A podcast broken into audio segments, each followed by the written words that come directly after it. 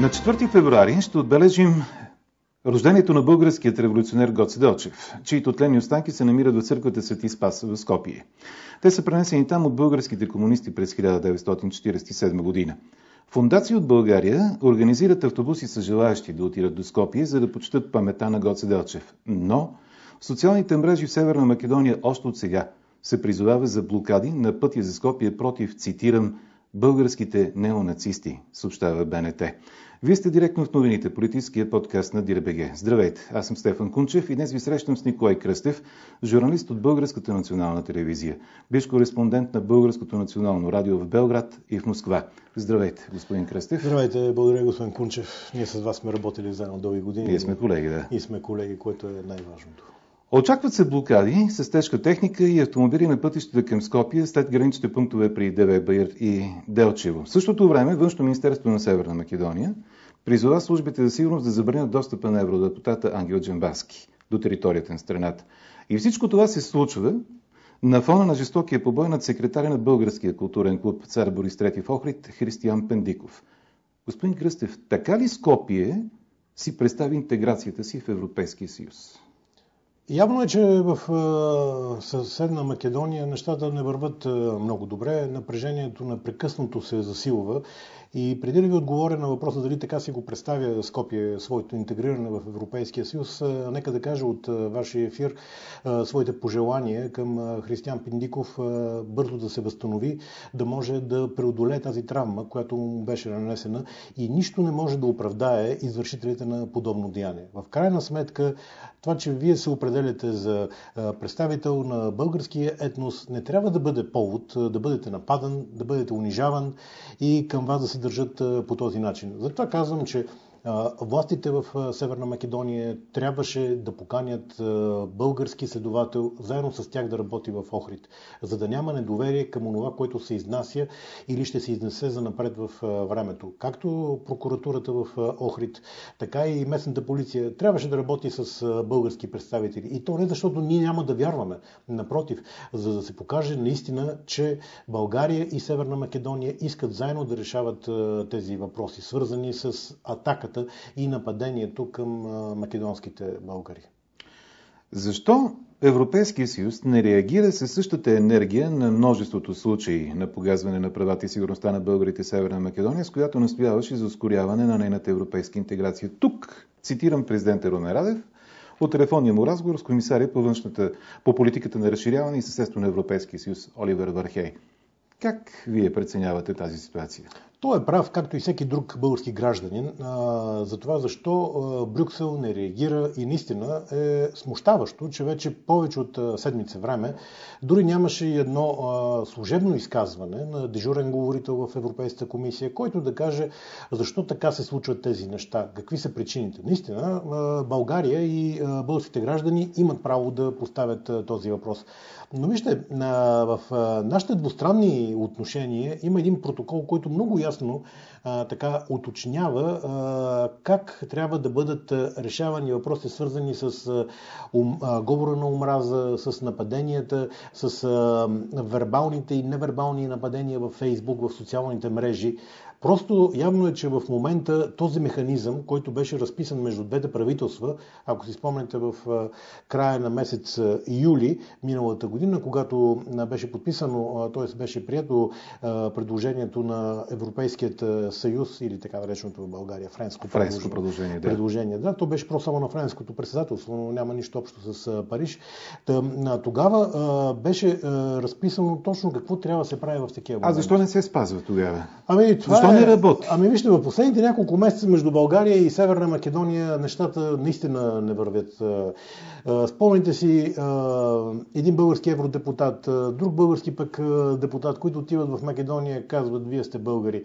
Знаете ли това какво напрежение пък там създава? Напълно е възможно в Северна Македония тази година да има пресрочни парламентарни избори. Знаете ли, че възможността да дойдат на власт ВМРО ДПМН, която е най-про-сръбската вече, независимо от това, че носи тези инициали на ВМРО, и най-проруската партия в момента, ако тези хора дойдат на власт един ден в нашата югозападна сетка, дали ще е през май, юни или следващата година май, юни, това няма никакво значение.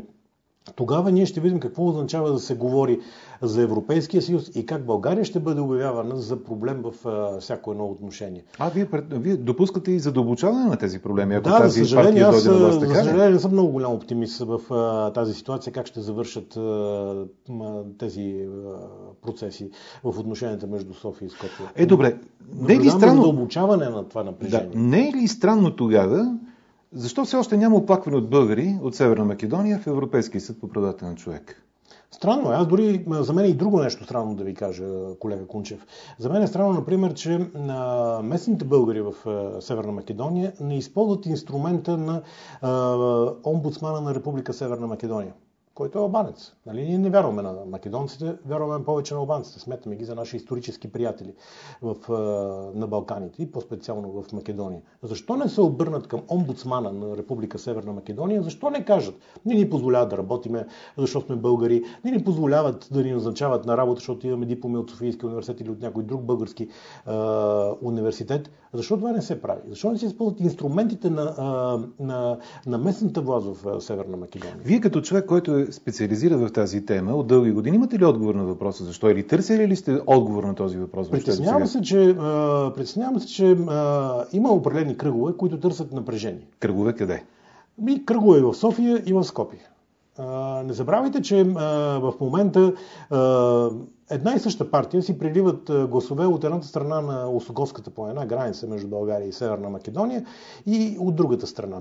Има много голям интерес напрежението да бъде засилвано, защото Темата Македония се изкарва винаги, когато наближават избори в България, а темата за българизацията в Северна Македония пък се изкарва в момент, когато не трябва да върви въобще европейската интеграция на страната. Забавянето на региона е много голям проблем от тук нататък. Затова казвам, че има определени кръгове как ще се развие това напрежение, които имат интерес да няма отношение между София и Скопия. Говори се за денонсиране на договор от а, 1 септември 2017 година за промяна на условията, при които да бъдат така решавани въпросите в двустранните отношения. Напрежението е много голямо. Изглежда някой отстрани наистина се възползва от сензитивността, от чувствителността на темата и както в а, Скопия, така и в София създава все повече възможности да не можем да се чуваме и да не можем да говорим спокойно едни с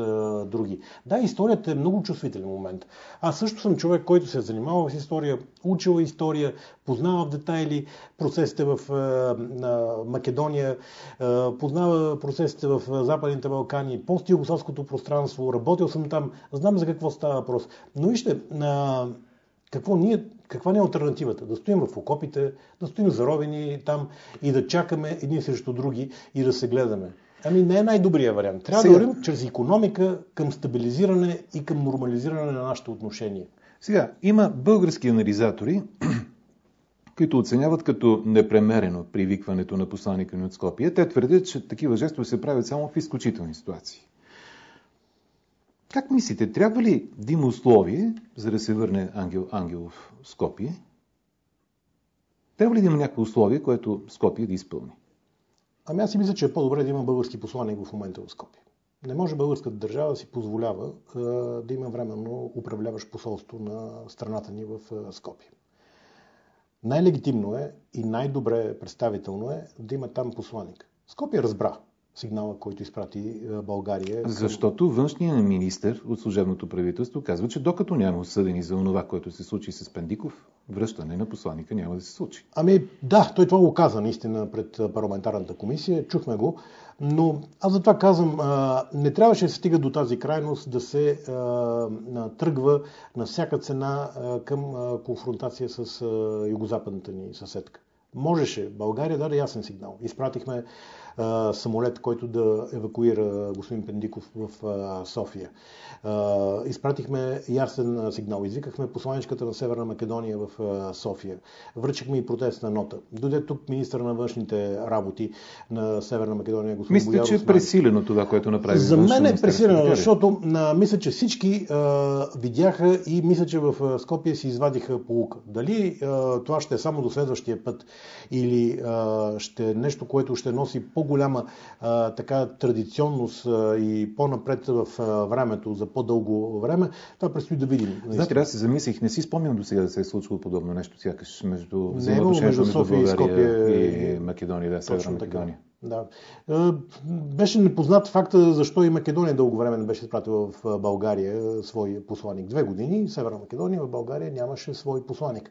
Но ако ще ви успокои факта, например, че Македония нямаше посланник и в Съединените щати, и в Лондон нямаше посланник, това до някъде може да даде обяснение защо дълго време не се изпращаше посланник в България. Вижте, управляващо мнозинство в Северна Македония е много крехко в момента дори и да бъдат вкарана още една албанска партия към управляващо мнозинство, пак не е много сигурно дали българите в Северна Македония ще станат част от конституцията на страната. Ама нали това е едно от ангажи... един от ангажимента, които са е поети за евроинтеграцията ключово, на страната. Да. Ключово, наистина, да, така е. И това е основното условие, което в момента се прави. Но аз не виждам чисто математически сбора в момента а в кой би го приел това? Ами, ето има хора, ето в ВМРО ДПМН, за които ви говоря, Левица, която също не е македонски, а е вероятно руски, да. белградски проект. Всички те имат интерес на всяка цена парламента в Македония да падне и управляващо мнозинство там да се срути. Имат интерес да има напрежение в страната. Аз това се питам, как ние ще общуваме с едно правителство, направено от ВМРО ДПМН да. и правителство от Левица. Ами ние няма да може да общуваме. Аз от сега мога да ви го кажа, колега Кунчев. Знаете ли, слушам ви внимателно и си мисля, случаите, за които говорим сега, поставят ли според вас България в маргинална позиция спрямо Северна Македония и единственият изход е какво? Връщане на ветото за присъединяването към Европейския съюз на Скопия или е? Ами ние не можем да върнем да, да наложим вето, защото още в момента истински преговори между Скопия и Брюксел не текат. В момента е скрининг процеса. След това трябва да бъдат направени конституционните промени за българите в Македонската конституция. Да. И едва след това, ако бъде вдигната бариерата, и то с съгласието вече на всички членове от Европейския съюз, нашите партньори, едва тогава може да се говори за налагане на вето. Сега технически просто ние не сме в състояние да налагаме вето да връщаме. Какво връщаме? Какво правим в тази ситуация? Въпросът е, че а, трябва да се спусне напрежението. Защото а, има много добри резултати. Ето, примерно, търговския стокообмен между България и Северна Македония в края на миналата година е вече 1 милиард долара. И това е добър сигнал, че економиките работят. Ако се направи газопровода между Струмица и Петрич, не ви говоря, че трябва да се економизират отношенията между България и Северна Македония, защото за нас те са много емоционални. Разбира се, че трябва да се говори за, за история. Но първо дайте да уредиме нашите а, търговски отношения, свързаността между България и Северна Македония. Вие казахте, че Делчево ще бъде затворен. Ами знаете ли, че от другата страна на Македония е направен пункта до българска страна, а от наша страна, което е мисля, че не повече от 20 км, не е направена. Искаме да сме близки с нашите приятели, роднини, македонците, а от друга страна не правим нищо, за да развиваме тези връзки. Ми да направим една магистрала, която се казва Гоце Делчев между България и Северна Македония и това да е отговора на въпроса, чия е Гоце Делчев. Защо някой от клубовете не носи имената на Гоце Делчев, на Димитър Талев? Виждате ли? Можеше да бъдат поставени а, и други имена. Сега ако това е избор на българите в Северна Македония, те имат своето легитимно право да го правят. Обаче здраве е неразбираемо, а, че това може да предизвиква напрежение в местното общество. Така ли ние ще печелиме сърцата и умовете на хората в Северна Македония? Ми ние трябва нашата политика спрямо Македония да бъде разгърната към всички в Македония. Не трябва да бъде капсулирана само към българите. Нали това прави в момента Сърбия в Македония? За днес, спомняте си преди известно време сръбския президент едно, как да кажа, то дори не е и куфърче с вакцини. България ги обеща, ако си спомняте, в края на 2020 година и ги изпрати в края на 2021 в Македония, а сърбите отидаха и веднага занесаха на граничния контролен пункт между Македония и Сърбия.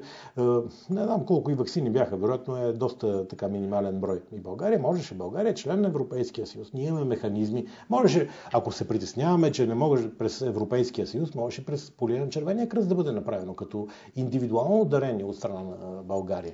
Сега, когато нашите държавници говорят с Скопие, трябва да знаят, че говорят за Белград. А зад Белград стои един още по-голям брат. Това каза наскоро пред BTV професор Кирил Топалов, учен, писател, дипломат и член на смесената българо-македонска комисия. Това ли е истината за политиката на Балканите днес, господин Кръстев? Не изцяло, защото само ще припомня на вас и на професор Топалов през вашия ефир, че на Зоран Заев и неговото първо правителство, което беше създадено след 2017 година, изгони целият състав на сръбското посолство. Което нали, трябва да ви покаже едно основно нещо, че когато на, може Скопие е показало твърд тон към Сърбия. От този момент нататък Сърбия никога не си позволи повече да се намесва вътрешния живот. Ние не говорим, че няма стари структури. Има, напротив. В България ДС, там е УДБА. Югославското минало, тук в България КГБ миналото. Всичко това влияе. Това е тази подземна държава, за която говори и Любчо Георгиевски в своите публични коментари. Когато съм говорил с него, той казва, не можем и ние и вие да се отървем точно от това, от влиянието на духа на миналото в Скопие, в Белград. Това са свързани процеси с УДБА, с КОС, военното разузнаване на Югославия, които много добре изчислиха чувствителността на българи и македонци по темата за сближаването не може да, да, да не се вземе под внимание и този факт. Ние не казваме, че няма такова нещо. Напротив, има сръбско влияние. Спомните си полицейския представител от сръбското посолство, който беше заснет в македонският парламент, когато беше опита за да бъде той нападнат и си правеше селфита. По-късно се оказа, че всъщност зад това стои Москва, че руският военен аташе в Тирана е контролирал тази операция. Но кой нападна парламента тогава в Северна Македония? Нападнаха го представителите на ВМРО ДПМН. Някои от тези, които нападнаха Християн Пиндиков, преди вече колко 10 дена, може би стана. Да. да. Ето това е тази връзка. Когато в България, вие сте опитен колега журналист, се цитират медии с не много ясен статут, медии, които са от пакета на Никола Груевски, беглеца в Будапешта, които имат една единствена цел винаги да създават напрежение между България и Македония. Аз не казвам, че между България и Македония всичко е розово, че цветя, цъфтят, че всичко е прекрасно. Има много какво да се работи. И тук е работа на дипломатите от една страна, на институциите от втора страна, но и на обществото. Трябваше да се работи много ясно и категорично за решаването на тези а, въпроси. Наистина, има структури, свързани с Белград. Това никой не може да го отрече. Но, не, но те не са водещите в, а, в Скопие. Това мога да ви го кажа по моето усещане, че аз имам възможност а, да, да имам конкретна информация, но имам наблюдение а, кой а, къде е в македонското политическо а, пространство. В Харватия, държава сочена за европейски отличник на Балканите, премиерът нарича президента Путинофил. Причината. Президентът не е съгласен с външния министр на Германия, която пред съвета на Европа онзи ден каза, че в Европа има война срещу Русия. Чуйте какво казва хрватския президент Зора Миланович, цитиран от БТА. Може би Германия във война с Русия. Успех този път дано свърши по-добре, отколкото преди 70 години. Но ние не сме във война с никого, казва Миланович и допълва тя, Бербок, ни казва, че всички ние сме във война с Русия. Ние не сме. Америка е, ние сме само пионки. Пионки ли са според вас, господин Кръстев, балканските членове на НАТО и на Европейския съюз? Въпросът ви е много хубав, защото аз само за секунда ще го върна към българо-македонските отношения и тогава ще отидем към Загреб с следната аналогия. Явно някой с българо-македонския спор, с проблемите в Македония, с местните българи, иска да отслаби и без той, за съжаление, слабото крило на, на южното крило на, на НАТО в момента. Знаете, покрай южното крило на НАТО е Черноморският басейн, където се води война.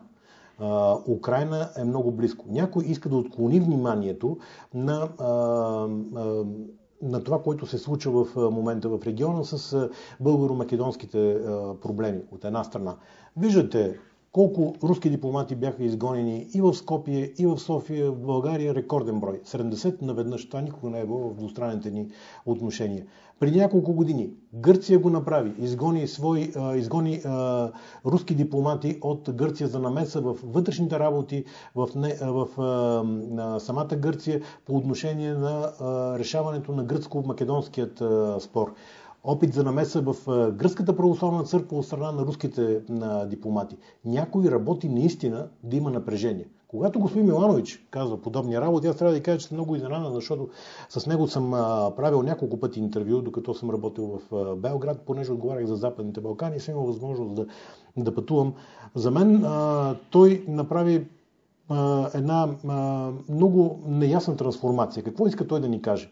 Той сега се бори да вземе мястото на Янес Янша от Словения или може би иска да измести Орбан от Унгария или защото в самата Харватия нямате такива проруски чувства. Но обаче в Харватия и в Западните Балкани в момента Русия работи много добре. Това не може да бъде отречено. И явно на политическо ниво се е стигнало до определено а, влияние, което не може да бъде а, подценено. Ами посланника на Русия а, в а, Харватия е близък приятел на руският министр на външните работи.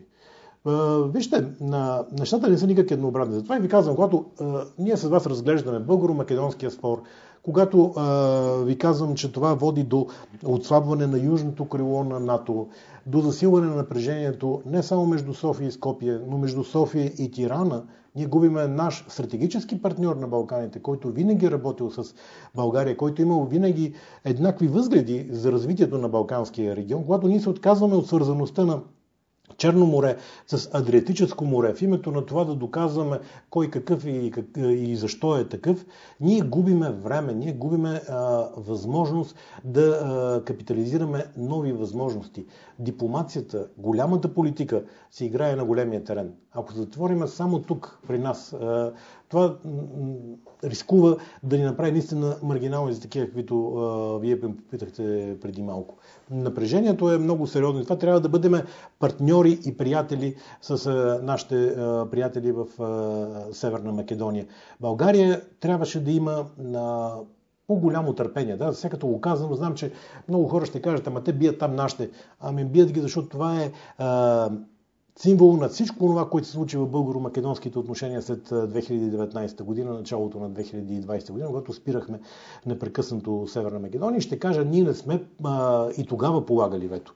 В България и българско публично пространство се говореше за вето. Ние а, тогава налагахме т.е. България тогава налагаше, аз не съм бил в състояние да налагам или да не налагам каквото и да било, но България тогава а, не даваше съгласие за начало на а, преговорната рамка на а, нашата югозападна сетка с а, Европейския съюз. Това беше.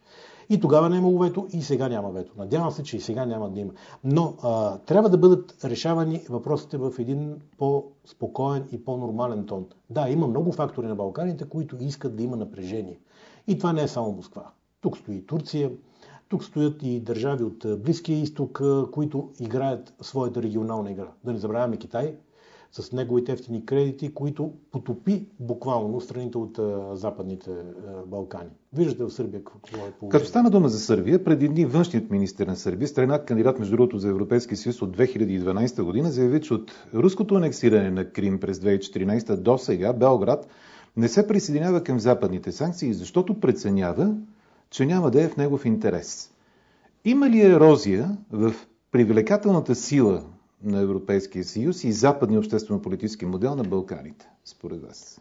Ами има ерозия и това се наблюдава дори с невъоръжено око. Дори за хора, не специалисти, могат да преценят броя на фалшивите новини, които идват тук на Балканите, увеличаващото се недоверие към Европейския съюз и към НАТО, създаването на Фейсбук общности, Фейсбук войни, дори мога да ги нарека, които целят една основна цел. Колкото се може повече хората на Балканите да не вярват на евроатлантическата интеграция, а тези, които са интегрирани, те да бъдат пък поставени в ситуация да се казват, ама защо ни е то Европейски съюз? Ма ние губиме толкова голям пазар в Русия.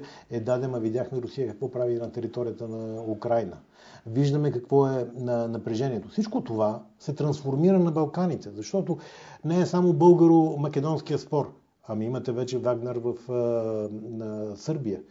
Говореше се, че Вагнер участва и в част от сръбските протести в Северно Косово до преди месец, месец и половина, ако не ме лъжи много памета. В Белград работи Russia Today Balkans. През Белград се опитаха да направят, но беше отказано, разбира се, в Германия, да се получи лиценз за разпространяване на сигнала на Russia Today Германия през Сърбия да става. В Сърбия виждаме една концентрация на, на руското влияние. В момента президента Вучич, трябва да признаем, колега Кунчев, че Сърбия се опитва да излезе от този руски шанел. Е, да, има там един 6 годишен план, който би трябвало да позволи енергийна независимост и промяна на основите на економиката на страната което е изключително зависимо от Русия към момента, но все пак... Но няма как да стане това нещо. И ще ви кажа защо. Защото в момента, в който Вучич каза, трябва да приемем френско-германското предложение, президента на Сърбия, за вашите зрители, и аудиторията ви, каза, че трябва да приемем решаването на косовския въпрос чрез френско-германското предложение, защото наистина Сърбия е заплашена или да спре европейската интеграция, или да спрат економическите инвестиции. И всичко това, за което ние се възхищаваме днес в кавички на Сърбия и сръбския напредък в економиката, всичко това ще спре.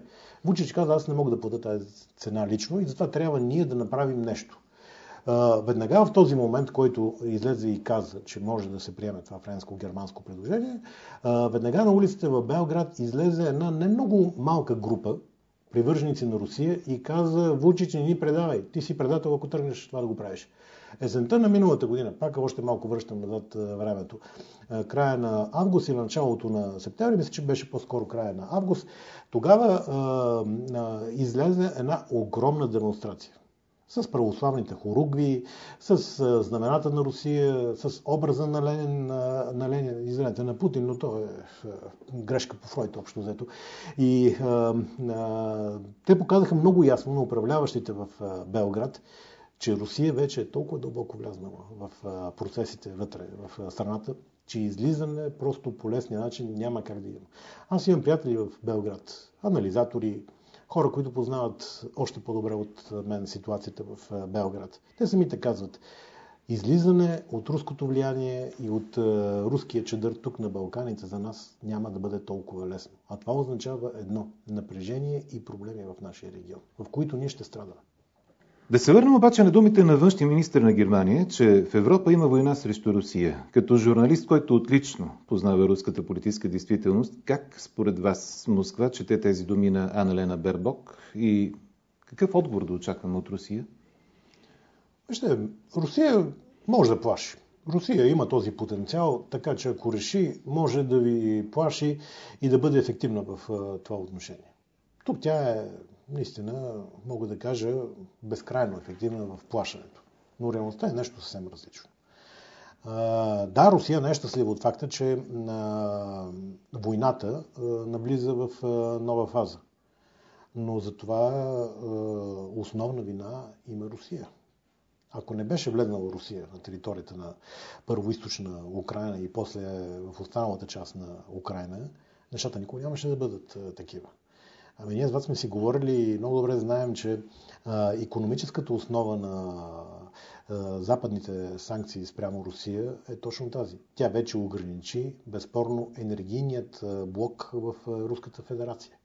Виждате, а, дори Сърбия вече е принуждавана да търси альтернатива на доставките на газ от Русия.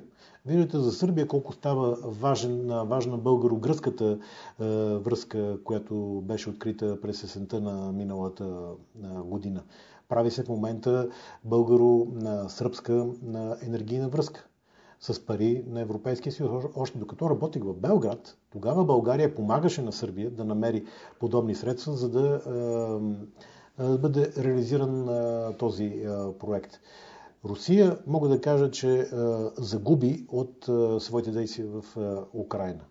Да, а, Русия не е щастлива, но пак ще кажа, вината за това изцяло трябва да бъде търсена в Кремъл и в нейното военно-политическо ръководство. Как и кога според вас може да приключи войната в Украина? От наблюденията ми, затова казвам и оф и, и въздишам, от наблюденията ми в този момент, познавайки както и руската, така и украинската действителност, честно казвам, не виждам скоро да свърши войната. Войната може да навлезе в нова по-сериозна фаза на милитаризиране, на създаване на, на напрежение.